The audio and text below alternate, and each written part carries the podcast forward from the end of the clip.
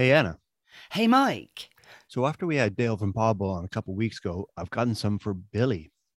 Have you now? Gosh, what prompted you to do that? Well, he's only five, but I like the fact that you were saying that it's uh, preventative. It is preventative. And the thing is, he might be only five, but this is a really good time to work preventatively for optimum health in his senior years. Mm-hmm. So, what were the the benefits of, of giving it to him? Like, what does collagen actually do for him? Okay, well, collagen is a structural protein, so it helps on so many levels, but mainly, of course, with joints and dogs wear and tear on their joints, but also to help with cuts and bruises because collagen is a structural protein. Also, for one more, is skin and coat. So I've noticed I take collagen and my hair has got considerably thicker. So if you're like Mr. Binks, who's got a few bald patches, actually on this collagen, they're going away. Right. Well, like Binksy, I've got a lot of bald patches. I don't know if it's going to help me, but what I like about it, it's 100% natural. And better than that, we just sprinkle on his food. I don't have to try and get a pill down his throat or anything like that. Well, I know exactly. It's so much easier, and it's it's just very pure and it's very concentrated. And you sprinkle it on, and it absorbs immediately into the food that we feed because we feed raw. So it's it's it's really great. And Binks and Prue guzzle it down, so it must taste delicious. Right. Well, it's good for Prue, it's good for Binksy, it's good for Billy, but it's not just for them because our listeners can get it as well, can't they, Anna? They really can. Go on, give them the discount code. Well, if they go to pawable.co.uk, they'll get 10% off their first order. And the promo code is a dog's life 10. That's A D O G S L I F E 10. And what's the website again? Pawable.co.uk. Fantastic. Gosh, we love Pawable. Hey, Anna, Hey, Mike. it's going to be a scorcher this weekend. I know. And next week, it's apparently hitting 40 degrees in oh, London. That's crazy. That's crazy. And I'm quite worried about Billy because the heat's not good for dogs. And we've got this sort of chamois coat to put on him Oh, yeah. uh, to keep him cool, but he he hates it and doesn't really fit well. But the other day when we were doing that episode in the park, Binksy had this really cool T-shirt on. Ah. Where can I get one? Okay, so this is an Equafleece t shirt. I've been in love with this product probably for about 15 years. And it's just a t shirt uh, that you wet under the tap and then you wring it so it's not soaking and dripping, pop it on the dog, and it cools your dog through the simple process of evaporation. The heat of the dog dries the water. But then what you can do, like when we were on the heath the other day, you saw me do this. I just some more water tipped- on 'em. tip, yeah. gently, gently onto the fabric so it absorbs completely. Because if you tip water straight onto your dog, it will just roll off. Mm. So again, you have a lovely little moist t-shirt. And what's so great is it covers where it needs to cover, which is the underbelly, because that's where all the ah. vital organs are, and those are what get damaged first in Ah, the overheating get it. process. Yeah, because Yeah. his coat that wraps around doesn't really go under his belly. It's just Does it not? Not really. No, no. Ah, so yeah. Equafleece, Equafleece. Equafleece. How do you spell that? It's E Q U A F for Freddie L E C E dot co dot uk. Equafleece dot co dot uk. Got it. That's it. Okay, Billy, gonna cool you down. Hurrah!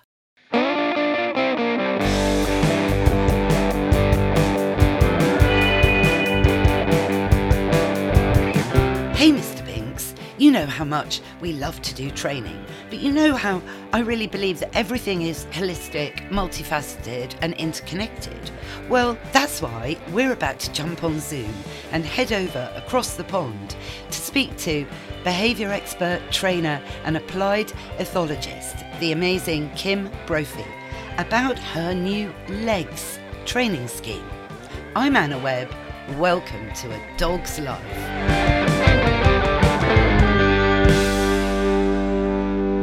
Kim, welcome to A Dog's Life.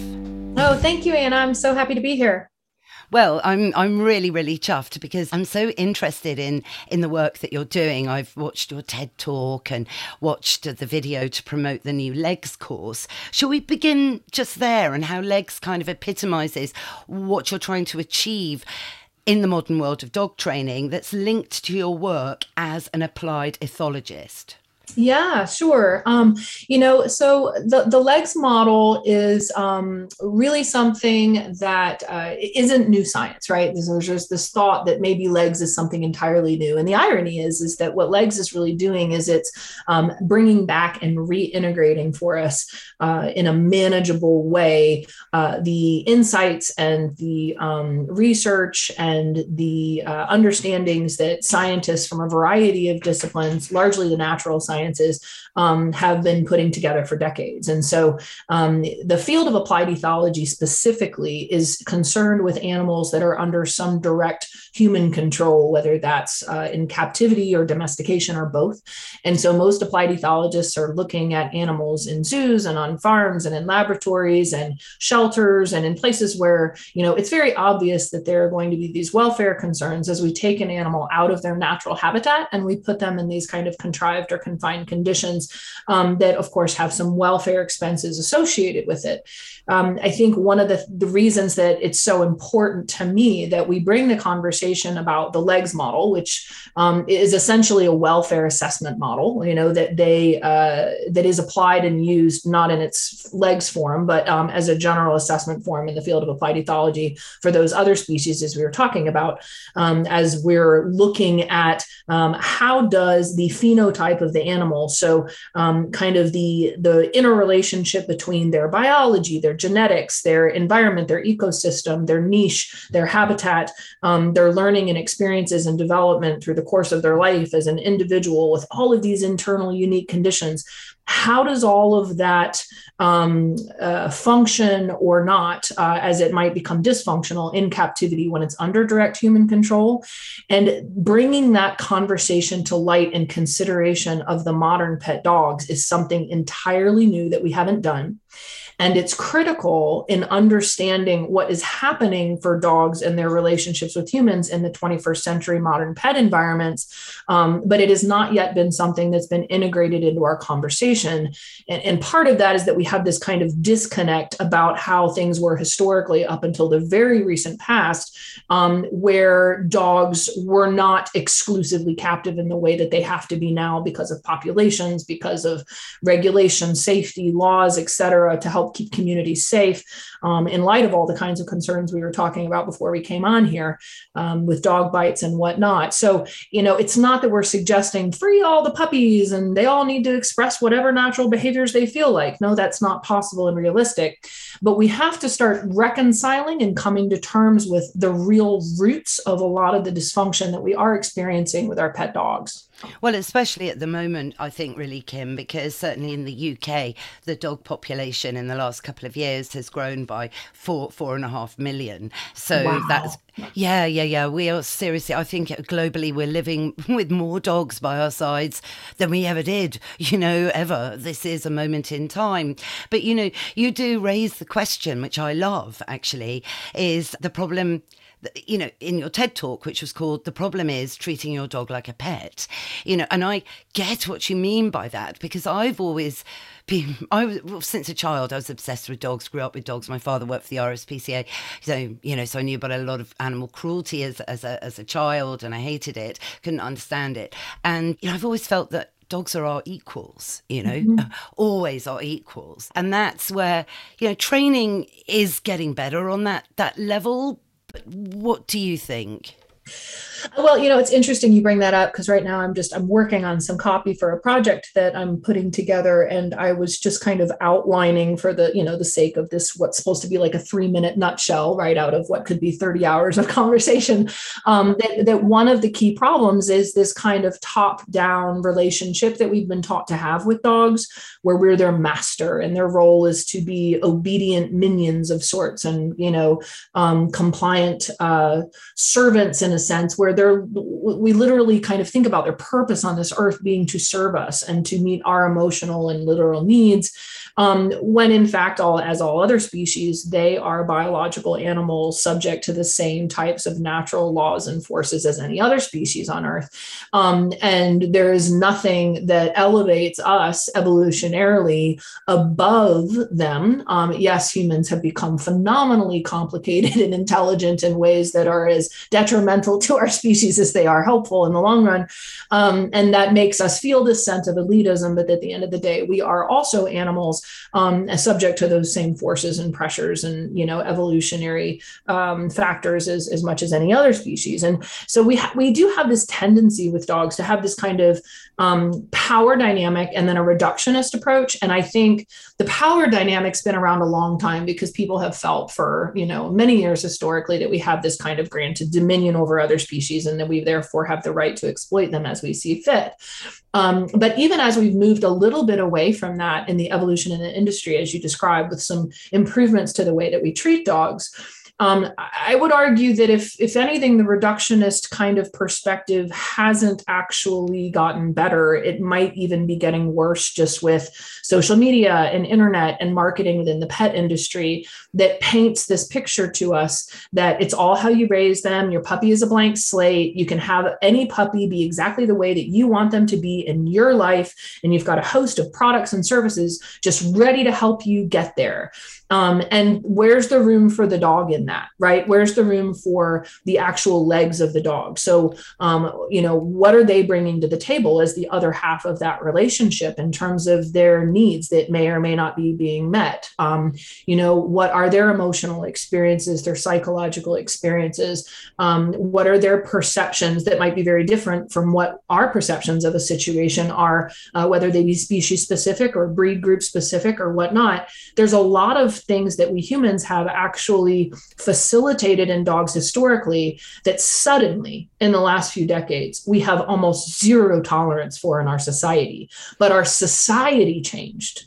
Yeah. And yet our dogs haven't. We keep breeding them and making keys that no longer fit those locks of our world. Yes, keys that don't fit our locks. I really resonate with that statement. I think, you know, I mean, look, you know, I'm of indeterminate age, but you know, in, in, in my life, which isn't that old, the world's changed completely. I mean, the internet came for a start. I mean, everything was great in my mind before that. I think feel that's yeah. Anyway, let's not go there. But, um, in terms of in, in, terms of dogs, though, I think yeah, it's people's expectations of dogs at the moment, and and for me, certainly in London, dogs are being marketed as you know this wonderful you know, wonderful companionship. Yes, the gateway to the outdoors. Yes, you know, mm-hmm. stress busters, all the rest of it. Wonderful. But 30% of, you know, people in, in the UK don't actually walk their own dog, Kim, at the moment. Wow. And yeah, that's, um, you know, all these statistics, lies, damn lies and statistics, right? But,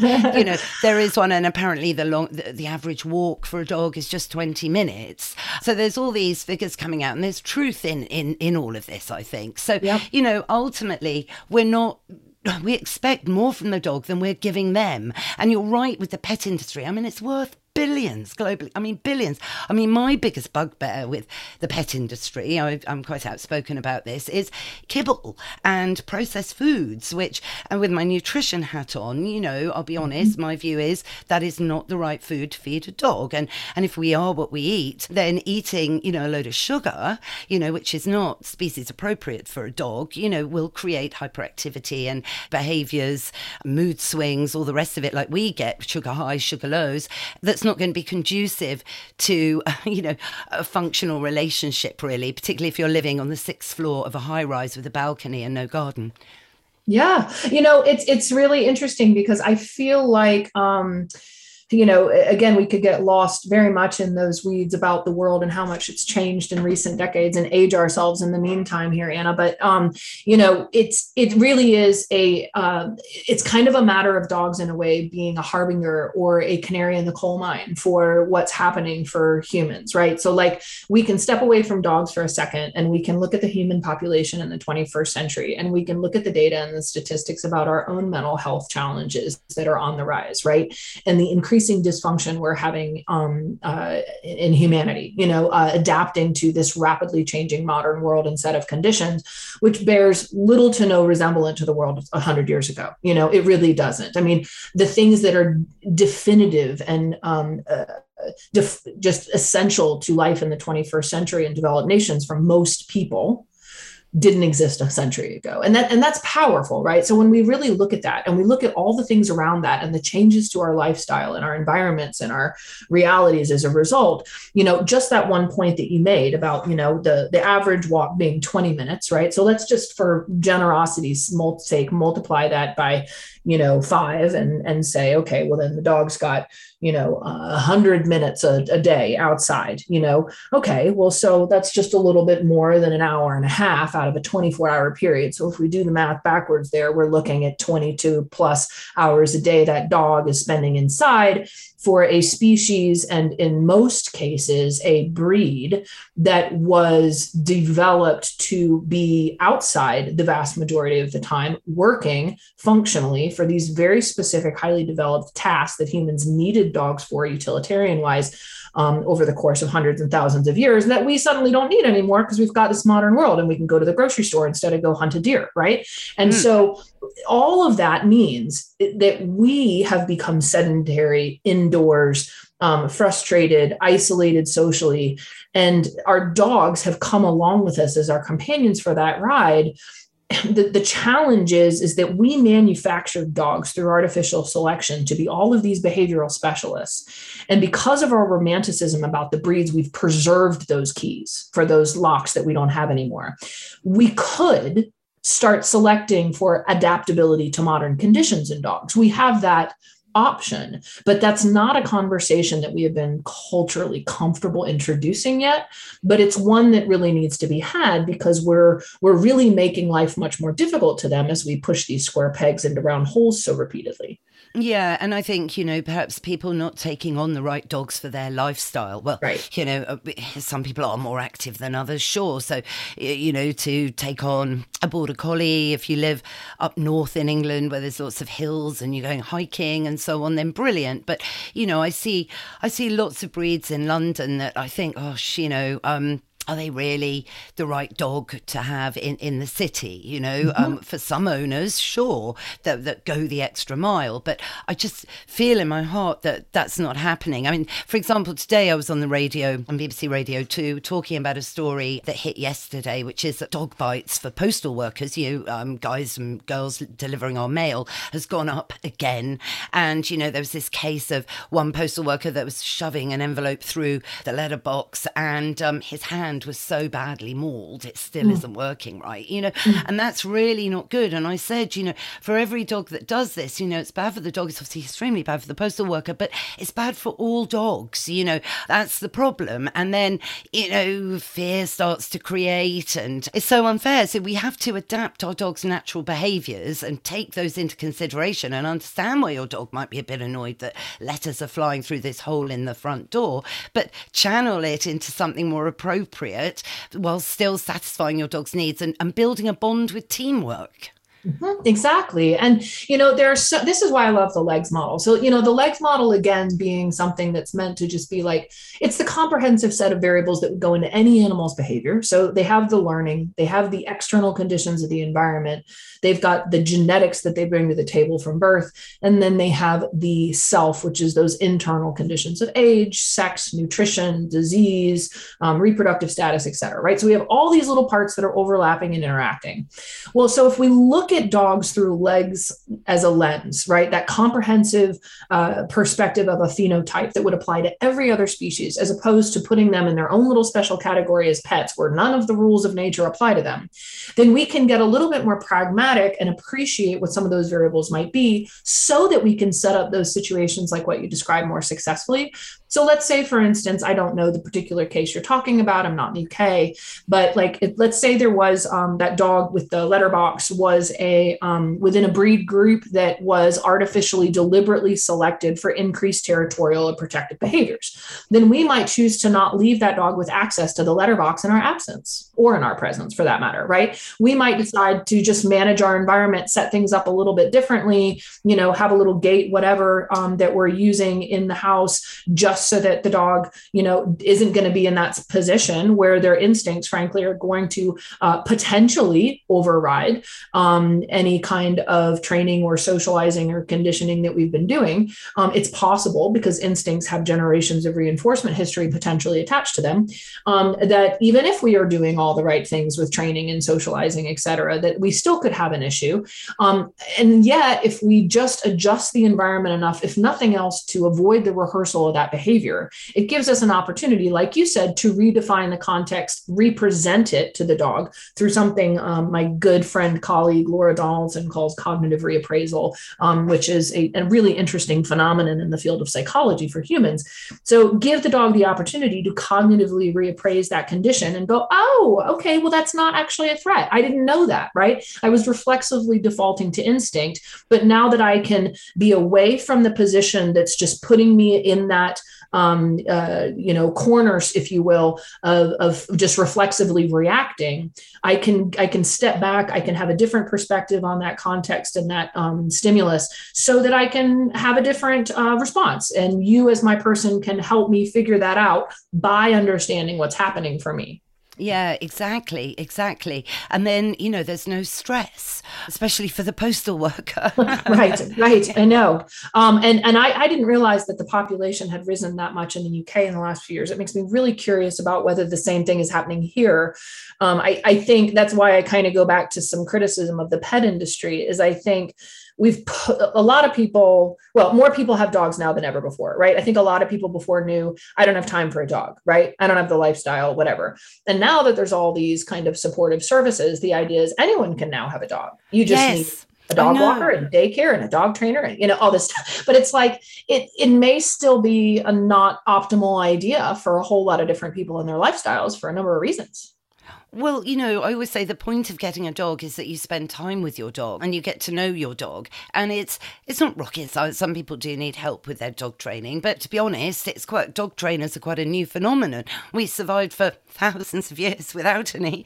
You oh, know, I know. So- right, I know, and that's what's it's so interesting to me. I always bring up that point in my courses because we've all grew up in a world, um, you know, especially the younger generation, even younger than myself, where where dog trainers were just kind of par for the course as part of having a dog.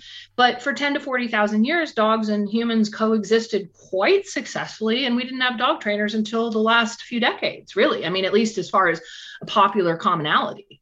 Yeah, no, absolutely. I think the, the the first one that was quite you know famous in the UK was uh, Barbara Woodhouse, who I'm sure you've heard of. Yeah, but that wasn't that long ago. I mean, I remember watching her on TV, so I'm not that old, as I keep saying. right, right. Well, TV hasn't been around really that long either. You know, if we really look at it, and so um, the the whole idea of professional dog training, especially professional dog training for your average pet dog is something completely new. And it's not that we're just fabricating the need for it. That's the other interesting factor. You know, if you really think about it, if dogs were having quote behavior problems historically the way that we're having behavior problems in the 21st century i think there would have arisen a higher demand for it long ago. But i think it's because our lifestyle has changed so much um, with the increased again time spent indoors um, increased confinement loss of autonomy uh, reduction to actually using dogs agriculturally or for the things for which they were bred which would have provided more relief et cetera you know but in in the field of applied ethology we look at behavior problems as actually evidence of compromised welfare. And so that's what's kind of interesting. If we look at dog training and the demand for dog training and the increase of behavior problems in our pet dog population it actually points to something deeper and frankly more concerning yeah, it's it's a worry. You know, there's this whole aspect now. A book I love is called The Forever Dog, where Dr. Karen Becker, you know, investigates the whole aspect of us humans being emotional contagions to our dogs. Yes, Oh, I know. And isn't that just something that's like a powerful thing for us to have to chew on and consider? But, you know, it's true. And we actually have a great deal of research about that at this point about dogs synchronizing their nervous systems to our own, particular working dogs like border collies. And, you know, the implications of that are pretty profound. Um, you know, we're starting to have this kind of um, interspecies influence on each other's mental health crises. Um, and, and we, we tend to think, well, the dogs will improve our mental health, right? Like you said, they're good for our stress. Well, what about their stress? You know, yeah. and, and what are we asking them to carry? Well, you know, it does. It's one of my bugbears that I feel that a lot of pet parents, you know, just want the dog to be a comfort blanket when they get home from work. Right. And and that's it. That's all they want the dog, you know, to need or be or not necessarily. I mean, that's obviously a gross generalization on my It part. is, yes. But um, you know, I, I think that's true for some people though, is that it's we've we've kind of marketed the idea of the stuffed puppy syndrome, as my friend Justine Schuurmans calls it, where it's like you know that's that's all they want is to love you and to be there for you and to make you feel better. And you know um, when actually just like any person or any other animal or species they have their own needs you know uh, and and we have to recognize that a lot of those needs a lot of the things um, they're about their natural design were not actually designed to be pet centric you know. Yes there are breeds of dogs that have been forever designed to be pets. Take the Cavalier King Charles Spaniel as an example. Um, well, and even previously at one point they were used for, you know, actual gun dog work, but it's been some time for most lines. Um, but for most breeds of dogs, there's a lot more going on in the baking of that cookie than um, just to be a pet. And, and we've been marketing the, the idea that all dogs are by definition pets when that's actually not true if we look at you know what the uh, artificial selection pressures have been on them historically as well as the natural ones Yes, and that kind of just, you know, I think reinforces to understand the dog that you're bringing into your life. And because what we're seeing at the moment in the here is, you know, rather than taking, you know, dogs to a good rescue to find their forever home with responsible, you know, professionals and all the rest of it, people are just reselling them on the internet, Kim. Oh, so, really? Yeah, yeah, yeah, yeah. And, you know, dog and cat, you know, websites. Mm, mm. Oh, wow. Um, um, which is really, really sad. Um, a well welfare expert, um, actually Ira Moss of All Dogs Matter, which is a brilliant, you know, rehoming um, charity in London. So she followed one bulldog uh, four times on the oh. internet. Yeah. Oh. So it's really, yeah, it's it's um it's really depressing. But this is why conversations like this, I think, though, are, are so important. But it's interesting what you were saying about, you know, maybe there won't be Dobermans around anymore. I'm training one at the moment. That's why she's in my mind. I absolutely love mm-hmm. her. She's been extremely well bred. So, she, you know, she was weaned to raw, for example, which for me, I feel that's very important. Her pet parents doing everything. They live really close to one of the massive royal parks in London, which we're mm. blessed mm. with. And it's all going really, really well. But, you know, she's wonderful, this dog. I mean, she's like a, she's like a foal. Her legs are so long, you know, and, um, and, but she will be a very strong strong, powerful dog. She's like five months at the moment, but she's going to at least uh, double, maybe triple in size. So it's a big responsibility in the yeah. middle of London. Yeah. And, you know, that compatibility factor, right? Like we all know about it in relationships. I talk a lot about it from this perspective in my book, Meet Your Dog, um, because the, the kind of way that we would approach a relationship is most of us anyway realize we could fall in love with a person that's not going to be a good partner for us right? For practical reasons. It doesn't mean we don't love them. It doesn't mean we have don't have a strong connection or affinity but um, it might just not be a good compatible match if i say i'm a super homebody which i am and i'm a complete hermit who just loves to stay home all the time and i fall in love with a you know man with wanderlust who loves to travel the world all the time then one of us might be asked asking ourselves to make uh, or the other person to make compromises that just aren't going to be good for us in the long run because it's just not who we are. And so you know you take something like uh, this is one of the things that's going on here in the us a lot the increasing popularity of livestock guardian dogs um, breeds as pets um, that these dogs were literally developed to live outdoors, you know, and it doesn't mean they should never come indoors. I have a Pyrenees mix myself and she's laying at my side as we speak here, but she also has a three acre fenced area that she has autonomous access to whenever she wants. And for her, that's a big part of her, her optimal welfare because, you know, having a dog that is, you know, literally developed to spend the majority of their time outside with a flock, making their own decisions, being protective of their territory and resources, um, and social members uh, against other predators, and then taking that dog into the suburbs in a um, you know small fenced yard uh, or an apartment building where there's lots of other quote predators, meaning other pet dogs around, um, coming onto or close to their property or approaching their social members in their you know uh, territorial vicinity, um, is going to create a lot of friction for that dog and their legs, and therefore that family as well. So it is. It is all about understanding the breed. I mean, also, you know, I bet your Pyrenean's got a really thick coat. Oh, um, yes. um, you know, designed to be up a mountain. Or is it a Pyrenean Newfie cross? Yeah, she is exactly. And she's she's half and half. And we live in the mountains here. And so, you know, um, she doesn't love this time of year. She spends more time inside, and um, that's perfectly fine. Her favorite season is is a blizzard. Her favorite yeah. weather is laying in the yard in the middle of, you know, uh, 10 degree weather in a snowstorm. Um, but it, it would be inhumane, in my opinion, for me to move her to Florida. Um, I, you know, I've had clients who've taken huskies when they've moved to Florida and, you know, didn't mean any harm by it. But within, you know, six months, the dog's skin is rotting um, because of the humidity and the, you know, the moisture and the uh, temperatures um, in Florida. And, you know, then they end up spending all their time inside, which is not great for a husky either. And, you know, I'm, it's not that there's any really clear answers to this stuff. And I, I want to say that because I think it's really easy to get sad and get, feel a sense of loss and like, oh no, this is so bad. And Kim's saying, oh no, we're doing these horrible things and dogs are suffering, even though we love them. And I'm not saying that there should be any judgment we're putting on ourselves or each other individually or as a society.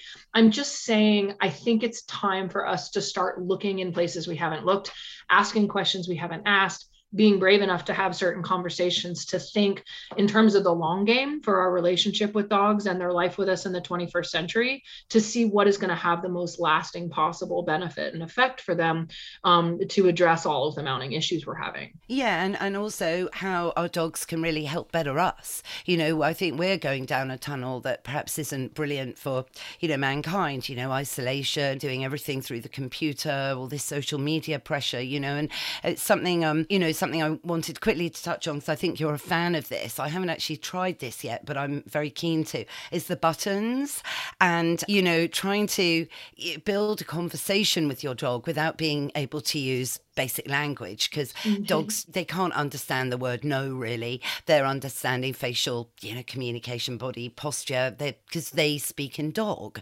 But i'd love to know if it really is possible you know to build a conversation and really understand what your dog is feeling to get the dog to express to you. You know i'm not really feeling like my walk today because you know my left leg's a bit sore because i was a bit mad yesterday in the park i overdid it you know so i just want to stay you know and rather than everyone going right we've got to get to the park now. Do you get what i mean? Yeah yeah absolutely. And you know it's interesting because we have um bunny the uh, sheepadoodle who's so famous on uh, the social media for the buttons is actually um, her mom alexis devine is one of our students in the group. And so um, it's been really fun having her in in our full legs course um, that we have for professionals. Uh, and you know i've learned a lot about the process from her. I haven't tried it myself because i think my husband will leave me because then i'll be you know uh, even more completely um, obsessed with what my dogs are doing and why they're doing it and whether they're pushing a button and asking me something and you know the poor man would just be over the over his limit there and, and but um you know um, however one of the things that we talk about a lot in the course um, is, is one of my hacks called that i call the mr rogers hack which i've learned from our many uk students doesn't translate to the UK because Mr. Rogers was this American staple, but you know was kind of a icon in the children's television shows back in my childhood. Um, and he was just very good at like connecting with children and talking with them in a purposeful, uh, simple way, kind of narrating life and experiences as it unfolds and giving room for the child to uh, you know respond based on how they're feeling. Of course, in that case, verbally from the child. But the Mr. Rogers hack for our students um, is something that has arisen out of my years of practice working um, as a trainer and consultant. Uh, after I uh, learned some years ago ago that dogs' receptive language ability was on par with a toddler, right? Like a two-year-old. Mm. Um, and it and it really blew my mind. And of course, at the time, I had an Australian Shepherd who might as well have spoken fluent English. Um, and um, I started giving myself increasing permission to not be embarrassed and to talk to my dog, uh, as well as um, encouraging my clients to do so. And the results were absolutely mind blowing to me because, you know, we feel really dumb being like talking to our dogs. And it's interesting because we all accept that a dog can learn Are you hungry? Do you want to go outside? Do you want to go for a walk? Where's your ball? Where's your daddy? Sit down, stay, come, whatever. Right. And for some reason, our culture's kind of stopped there, right? Like almost like, well, sure, dogs can recognize the meaning of these other words, which is pretty much just sounds as symbols. They don't conceptualize language in the same way we do with this inner narrative of chatting and what have you, because they that's not how their their brains are organized. But um, at the same time, they are so species specific focused on our behavior communication body language facial expression tone etc as well as then the various sounds that we're communicating. And what i found is that in the same way that children are put at ease by us narrating life as it's unfolding so we would become very deliberate about things like okay we're going to go get in the car and we need your shoes. Okay let's put on your shoes. We're going to go get in the car and then we're going to go to the park. And then when we get to the car we say okay we're in the car. We have to put on your seatbelt you know whatever. Those are things that are obviously kid specific but a lot of the events that are unfolding for life and uh, for dogs and life in the 21st century they're sitting here with all these question marks over their head about what is going on? What does this mean? Someone's at the front door knocking with a plate of stuff I don't know who they are, why they're here. So, for instance, we could pick certain keywords and phrases that become meaningful symbols for dogs, like, oh, that's just a neighbor, right? Um, that's just a friend um, and our friend is coming over. And if we consistently, when someone who is friend, who you know, social uh, counterpart of ours comes over to the house, if we consistently say a friend is here, our friend is coming over, and that always has predictive value of safety and comfort and lack of conflict for the dog, then very much our talking to our dog starts to have this transformative effect. And we're just now starting to give ourselves permission to be hokey enough, so to speak, to talk to our dogs in public without total humiliation. Um, watching my my students implement it and the success they're getting is just so fun. That's so interesting. I love that because you know I, I even make up little songs. You know, Yeah. um, but people are going to think we're totally nuts. But no, I mean, but um, you know, I, I make up little songs. You know, little little words. So one of my things with Prudence, for example, my bull terrier is we're walking forwards together, minding our own. You know, when we're walking along, and it's like our little mantra. You know, so um, it, it is important. I mean, I think we haven't really. We're trying to understand dogs so much with so much science, and I just feel we're going round in circles. I think for me, the answer is so much more obvious. Really, Yes, yes. I think we try to overcomplicate it. Really, um, Yeah. it's a, such a natural connection that has transformed. You know, us. I mean, we wouldn't be even sitting in these high rise apartments if it hadn't been for the dog driving our livestock to market back in the medieval ages to capitalist society, you know, and all of that. So we owe so much to the dog, right? Oh, absolutely. There's anthropologists that think that our we might owe our success as a species to the dogs because, you know, our ability even to communicate linguistically, like we were just talking about in the spoken word, they think might in part be dependent on the fact that we were able to exploit dogs' olfactory capabilities um, for the benefit of tracking and hunting, such that our own morphology was able to shift to not require the same olfactory capabilities. And so it could kind of like repurpose some of those um, features and restructure our own genetics um, so that we could, you know, have the ability to have the spoken word. Now, is that just kind of accepted, you know, uh, widely held belief? No, but I, there are a variety of theories um, about why dogs have been so instrumental to our own survival. I mean, would we have all been, you know, killed off during the various plagues historically had it not been for our lovely terriers, who we now criticize as quote pet aggressive, or you know, um, uh, we we are complaining about those same behaviors that we painstakingly selected them for historically, that were literally saving our lives. And you know, it, we do have that kind of disconnect with them. And I think, like you said too, we have we love to overcomplicate things, and especially get fun, fancy new data, asking what sometimes to me are silly questions, right? Like, Mm. can the dog tell the difference between the different tones of voice of a person? Well, of course they can. We have thousands and millions of anecdotal examples of that, but yet we feel the need to study that, you know. Um, and I'm not I'm not trying to criticize a particular study. I'm just saying that like sometimes when we're asking the wrong questions, we're going to get the wrong answers. And I think there's a lot to the volume of anecdotal evidence that we have. Um, and we basically have this massive experiment in all of our living rooms who have dogs, right? Where we can we can ask questions and we can try things and find out things for ourselves ourselves and our own dogs um, and what those potentials are when we give ourselves permission to wonder and to look. Yeah, and put the energy in into our relationships with dogs because, like any relationship, it it needs work and commitment and um, patience and all of these things that I think help us be better people. You know, but um, Kim, tell us quickly where everyone can find out about your course because I I'm sure people in the UK will. Well, I know I'm dying to do this course, and I'm sure lots of other people would love to do it too. And we'll put the links in the show notes. But just explain and give us, you know, the heads on it. Yes, no, absolutely. Um, so if, if folks want to go to familydogmediation.com, um, that is the new website for the Family Dog Mediation Education Center. And both the full pro course as well as the new public uh, course for families are available on there. So we've got the full pro course that's about 20 to 30 hours, depending on how quickly you move through the materials. Um, and that is the comprehensive course that, frankly, anyone working with dogs professionally or trying to make a career out of their dog passion should take um, to get all of the details.